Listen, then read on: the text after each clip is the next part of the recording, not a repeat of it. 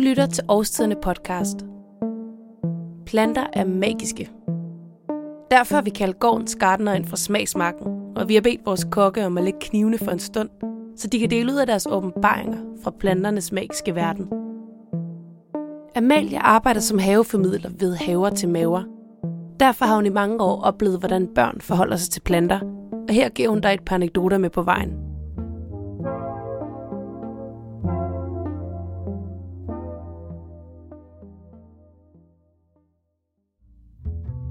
Jeg vil gerne snakke lidt om små og store oplevelser.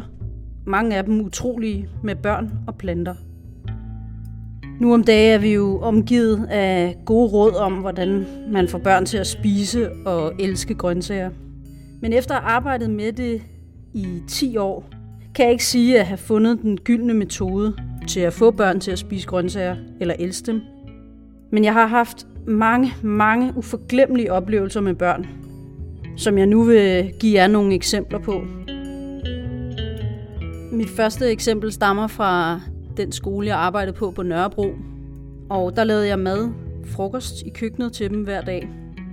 En øh, hård dreng fra 3. klasse, han øh, kom jævnligt ned i køkkenet.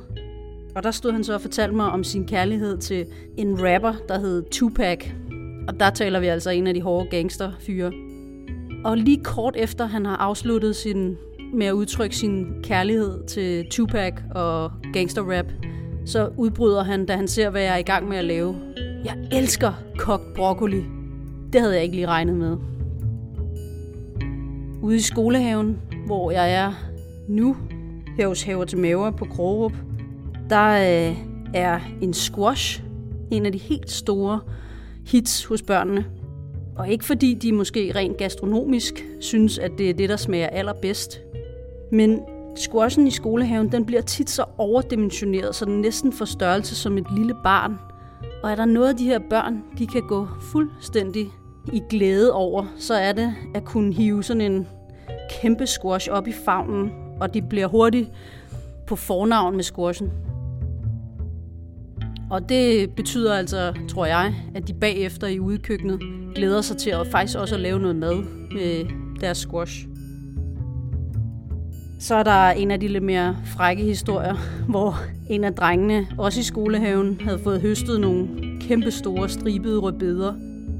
Og da vi så skulle lave et gruppefoto med alt det, børnene havde høstet, så tog han to store, flotte, stribede rødbeder og satte dem op på brystet foran sig, så han havde et godt greb om sådan en, øh, en C-skål eller sådan noget.